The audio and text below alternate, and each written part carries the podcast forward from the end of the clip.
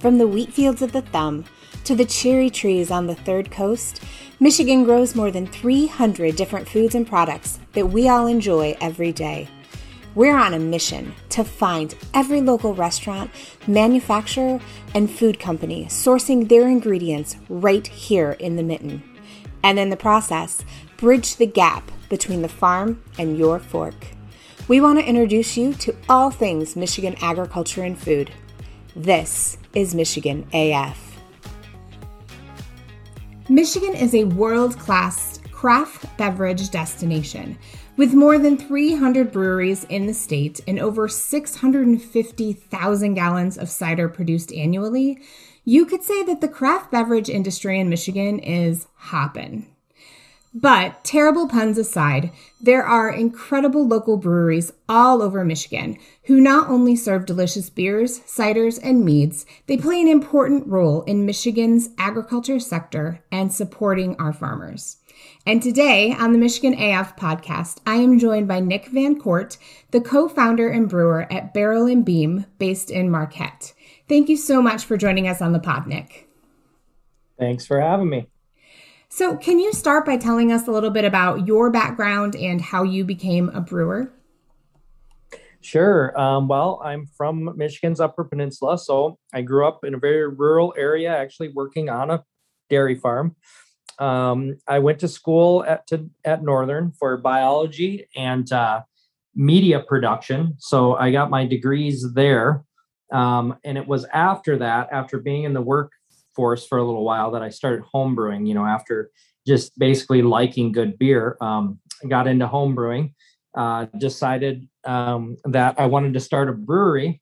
And my wife, who's infinitely smarter than I am, said you should probably get uh, some experience, maybe even an education in brewing. So that's what I did. I actually went um, back to school to the World Brewing Academy. Um, did an internship. We were living in Madison, Wisconsin at the time. Did an internship at the Great Dane um, right before heading to brewing school. And then after, worked in a few breweries in Wisconsin, Milwaukee Brewing Company, Tyranena, um, Milwaukee Ale House. And then I actually made it back to the UP in 2011 for Ore Dock, where I was the head brewer for the first five years uh, that that brewery existed. And then uh, Marina and I decided it was time to start planning our brewery, and we did. And here we are. That's very cool. So, how did Barrel and Beam get its start?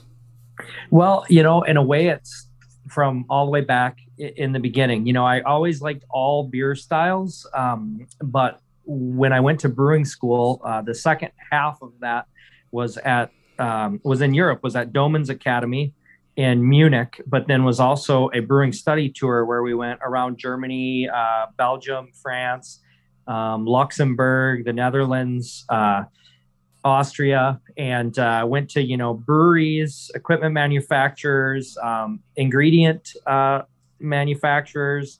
Um, we did that kind of thing, but it was in Belgium going to you know craft beer bars that would have like three to five hundred things on their beer list, and I realized that you know I thought I knew Belgian beer. Uh, but then I just realized there that there was so much more. There were so many more types of beer, uh, so many more breweries than I ever imagined. And really, it was there that I started to really get into the whole uh, French and Belgian kind of tradition of brewing. Um, and I've been able to do some of that all along everywhere I've worked, but it was never, you know, more than just a little this, little that. And uh, I knew that the market, you know, was definitely, though the market is full of a lot of different beer from a lot of places, a lot of breweries um, this niche of farmhouse ale and uh, you know traditional sour ale really wasn't tapped at all. You know, we had Jolly Pumpkin in our state for for a long time now. We've had them, and they were kind of introducing this to people. But um, other than that, you know, it was like the time was was ripe, I guess. Um, and we decided to you know start planning, which you know really turns into doing because it's hard to get very far when you're starting a business. We've realized if you're not actually taking the steps versus just dreaming it up. So Um, it kind of happened faster than we thought, honestly, after we started. Um, even though it also, you know, took some time, and you know, whereas always like we're going to be open at this point. No, not that, not anymore. Now it's this point. You know, we kind of did that for a bit, but really it happened pretty quick. So.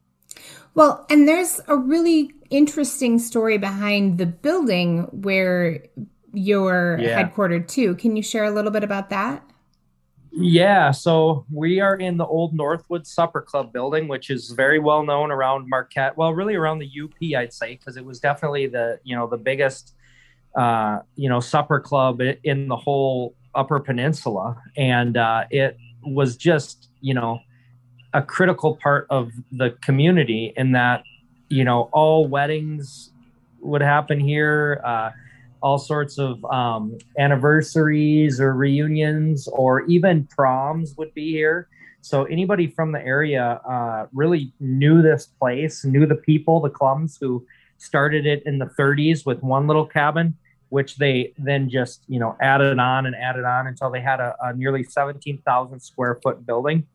Um, so we have renovated the the cabins and what they call the east rooms and what was the kitchen um, into our brewery uh, barrel room and tasting room. And we still have about like 6,000 square feet, I think, or almost seven that we've yet to renovate.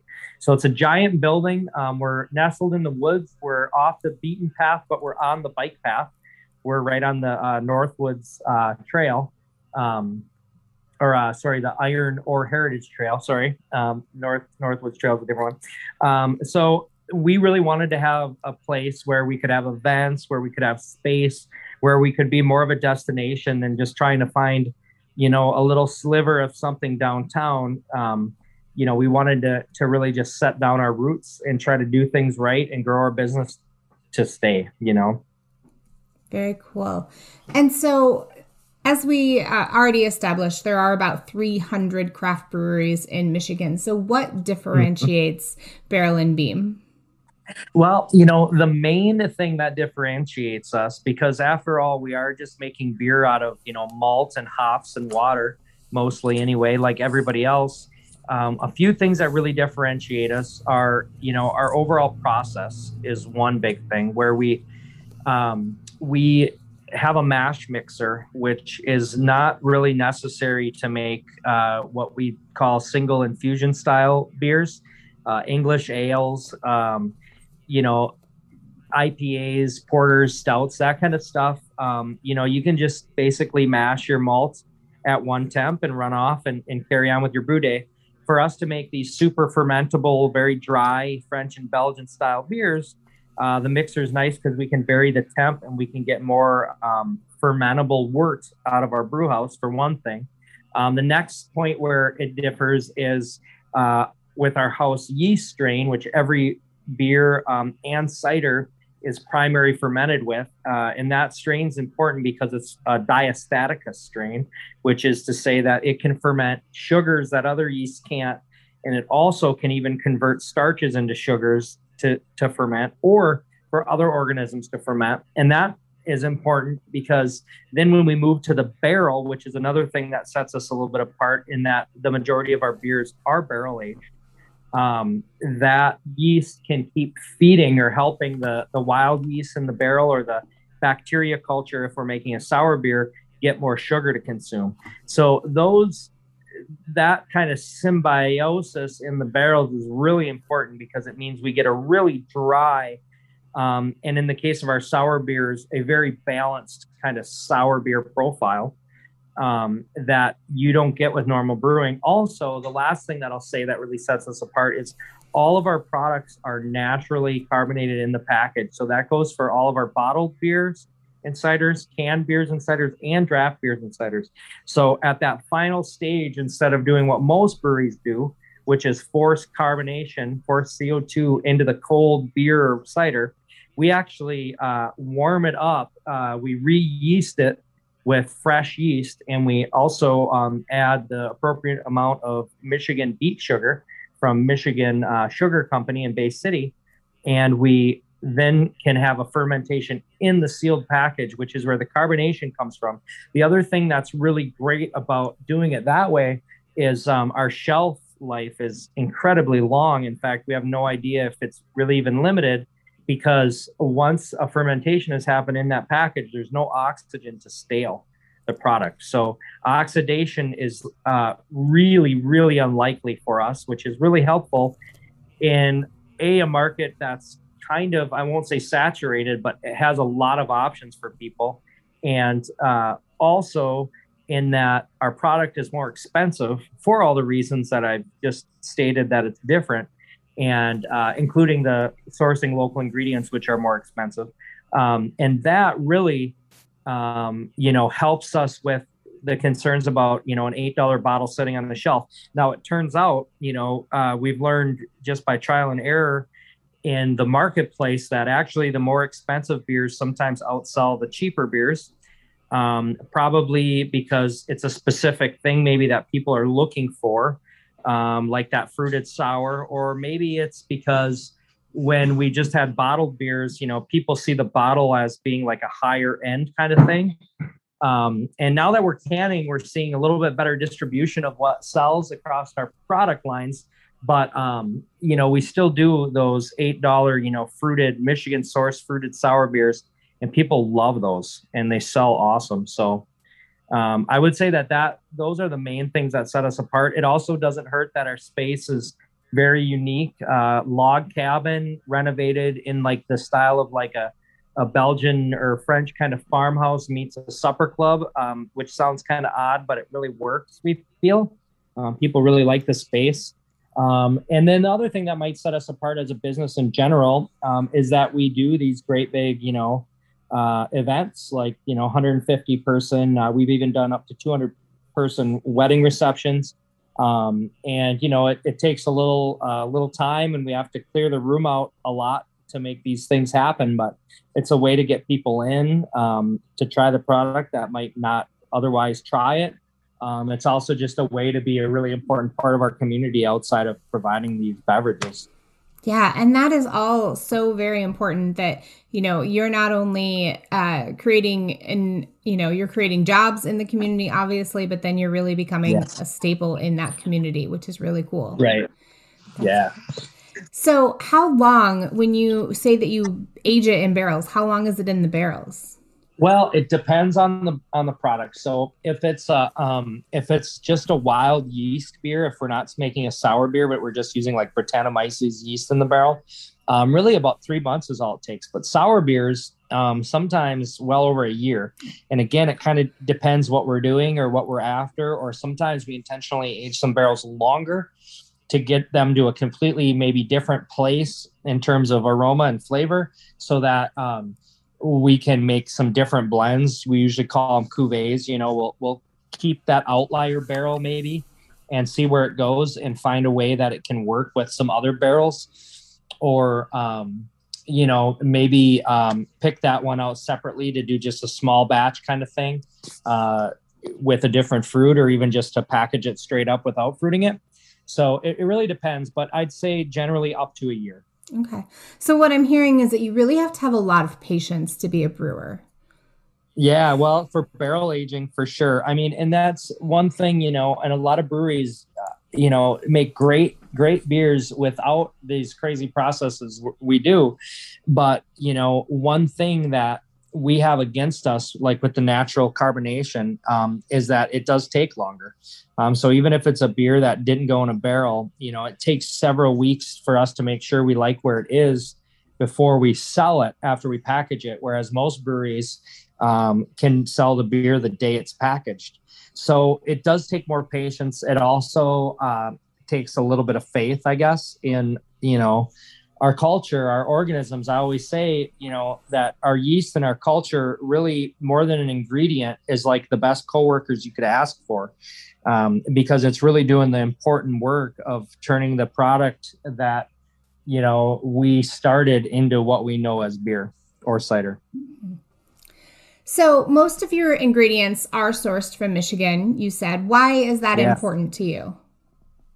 I mean, well, one big reason why is because I'm just really into Michigan ag, having you know spent uh, you know six years on the dairy farm, 40 hours a week. Um, having you know met so many producers in the state as it has adapted to all the breweries um, and getting to know these people and you know i early on um, uh, you know had a brewer from another brewery who i collaborated with who was really passionate about michigan sourced uh, products who really helped me find suppliers and uh, helped me get on track and we just decided that if we wanted to make real farmhouse ales, we should really um, focus on the terroir of Michigan and really get. In fact, we even have a beer called terroir that so that we could really sh- sort of show people it's like what's it about to be from Michigan. And I don't think that it's normally about getting malt or hops from the Pacific Northwest or Wisconsin or whatever. I think if we want to be a Michigan brewery, that one of the things that we should do to, to, to really make that true is to source our ingredients here. That said, we make a couple beers that we get uh, the malt and hops from France or Belgium to make very traditional. So our Terre Terre Saison and our Blanc du Nord, they both have imported uh, ingredients to make them as authentic to Belgium or France as possible everything else pretty much we're trying to make michigan sourced uh, every now and again we will do french and belgian sourced beers because it is different. You know we do get a different flavor uh, and aroma out of those ingredients. So um, they're not really replaceable. They're just it's a difference. You know what i mean? Mm-hmm. so and so you mentioned sugar beets you mentioned hops and things like that. What then i know you're getting a lot of fruits. What fruits are you sourcing then yeah. locally? So this year our fruit beer lineup i might miss one so forgive me. But um, we made uh, a beer with michigan strawberries. We made one with uh, michigan montmorency cherries and peaches. That was called peachy creek. We made our bow blue with michigan blueberries. Um, we make our spooky creek which is our biggest uh, production fruit sour with Mo- michigan montmorency cherries michigan malts of course too for all these beers um, trying to think, what else did we do? We did a, um, we did oh a um, um, apricot beer that's not out yet. Also a cranberry beer that's not out yet, both with Michigan sourced fruit. Um, and I'm sure I'm forgetting one or two, but um, we do one outlier uh, in the fruit beers. Um, that's a collaboration with another business in Marquette called the Lagniappe and the Lagniappe is very much a Cajun place, and they go every year to Louisiana. So um, they bring us back Louisiana Satsuma oranges. So that's the outlier. We make a French source base beer, age it in French oak, finish it with Louisiana Satsumas, and we call it a Acadian Connection. Um, but other than that, really, it's it, all the fruit beers are are Michigan source. And in the past, we've done you know Michigan apple beers. Um, we of course use Michigan apples for all of our ciders. Um, and yeah, again, I'm sure I'm missing some beers, but I think you get where I'm going. Yeah, well, it's making me very thirsty just to hear all of these beers. So, for those of us who live downstate or may not have the yeah. opportunity to visit your location, yeah. how would we be able to find your beer insider?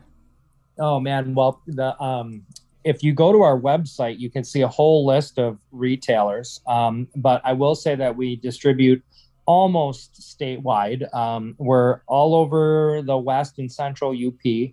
We're also um, all over the Northwest Lower Peninsula, and then what we call the beer belt, from Grand Rapids down through Lansing, Ann Arbor, Ypsilanti, over to Detroit. There, we're actually uh, with a distributor, M4CIC, which we love them. They're a very much a niche distributor, like we're a niche brewery.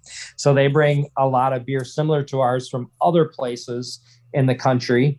Um, also, just other great products in general. It's not just beer, and they they do some importing of some really exceptional products um, too. But uh, basically, if you go to our website, you can see a list. If you look at ales um, at the ales and uh, retailers tab, I think is what it's called.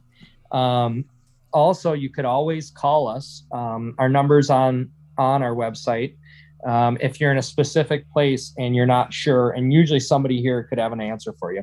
Sometimes that list of retailers is pretty dynamic because we are growing or trying to grow as a company. Um, so we're picking up new retailers and we're always having to wait for that little bit of lag time between trying to get the list from the the wholesaler. And then you know that week we might already have a new account that we don't even know about kind of thing um, which is a lot of fun but we do try to keep up on it. You'll also find us at all the michigan brewers guild beer festivals including the one this saturday in detroit. Oh wow. That's really great. Uh, is the world expo of beer in frankenmuth on that list? Um actually uh that's a good question. That would be m4 and I would have to ask. That's one of my. I would have to look myself. One Is of it? my favorite yeah. ones. I like to go. I like to volunteer awesome. at it and help pour. So. Oh, okay. Yeah, that's nice. really cool. So you mentioned you have an apricot beer and a cranberry beer getting ready to come out. Any other yeah. things coming up that you can kind of give us the inside scoop on? Yeah, well, one thing that we're really excited about was uh, something that we just packaged today. So to date, uh, all of our ciders have been what we call our rightful cider lineup. So it's basically one base cider that we do different things to, you know, fruit it, um, uh, juniper it. We've done that. Uh, juniper and lemon balm cider, which is really tasty. But uh, today, for the first time, we can some cider. Um, we're calling it Palm, and uh, it is a French oak aged uh, Michigan apple cider that we've uh, brought the ABV down to 5% and canned instead of bottled. So, uh, in about a month, probably that'll hit shelves. We did quite a bit of it. Um, it's tasting awesome. We're really excited about it. I think it's the tastiest cider we've made yet. Um, and I'll also throw that bogberry back out there. Um, we are bringing a keg with to the beer fest this weekend in Detroit, but it'll actually be re- be released um, in a couple weeks in November. Um, that's a really fun beer for us. It's kind of it stands out to me among our fruit sours in that uh, the base beer has a lot of extra character in that we use uh, spelt malt, wheat malt, and barley malt and uh, also of course michigan cranberries from michigan cranberry company. And the cranberries are so tart and tasty. And with that spelt adding all that kind of extra dimension to it it's really it really stands out. And we're really excited about it. It sounds really really good. Well, thank you so much for chatting with us uh, today. Can you just remind us again where our listeners can learn more about Barrel and Beam? Yeah, thanks for having me. And uh, your listeners can go to barrelandbeam.com or uh, Barrel and Beam on Instagram and Facebook. Um, and that's probably where you're going to get the best information. Awesome. Well, thank you so much, Nick, for sharing more about Barrel and Beam with us and for everything that you do to support Michigan farmers. Uh, so, again, if you want to learn more about Barrel and Beam or uh, visit next time you're up in the UP, visit barrelandbeam.com uh, to locate more great breweries and wineries and trails and tours. Check out the Michigan Craft Beverage Council. And as always, you can learn more about Michigan agriculture and our farmers at our website, michigangrown.org. Join us next time where we'll learn more food, products, and beverages that are Michigan AF. The Michigan AF podcast is a project of the Michigan Ag Council and the Michigan Grown, Michigan Great campaign. We are a coalition of farmers and agribusinesses committed to providing the best possible foods and products for our neighbors, communities, and the state we all love. To hear more podcasts and to learn about Michigan's agriculture diverse sector, visit michigangrown.org.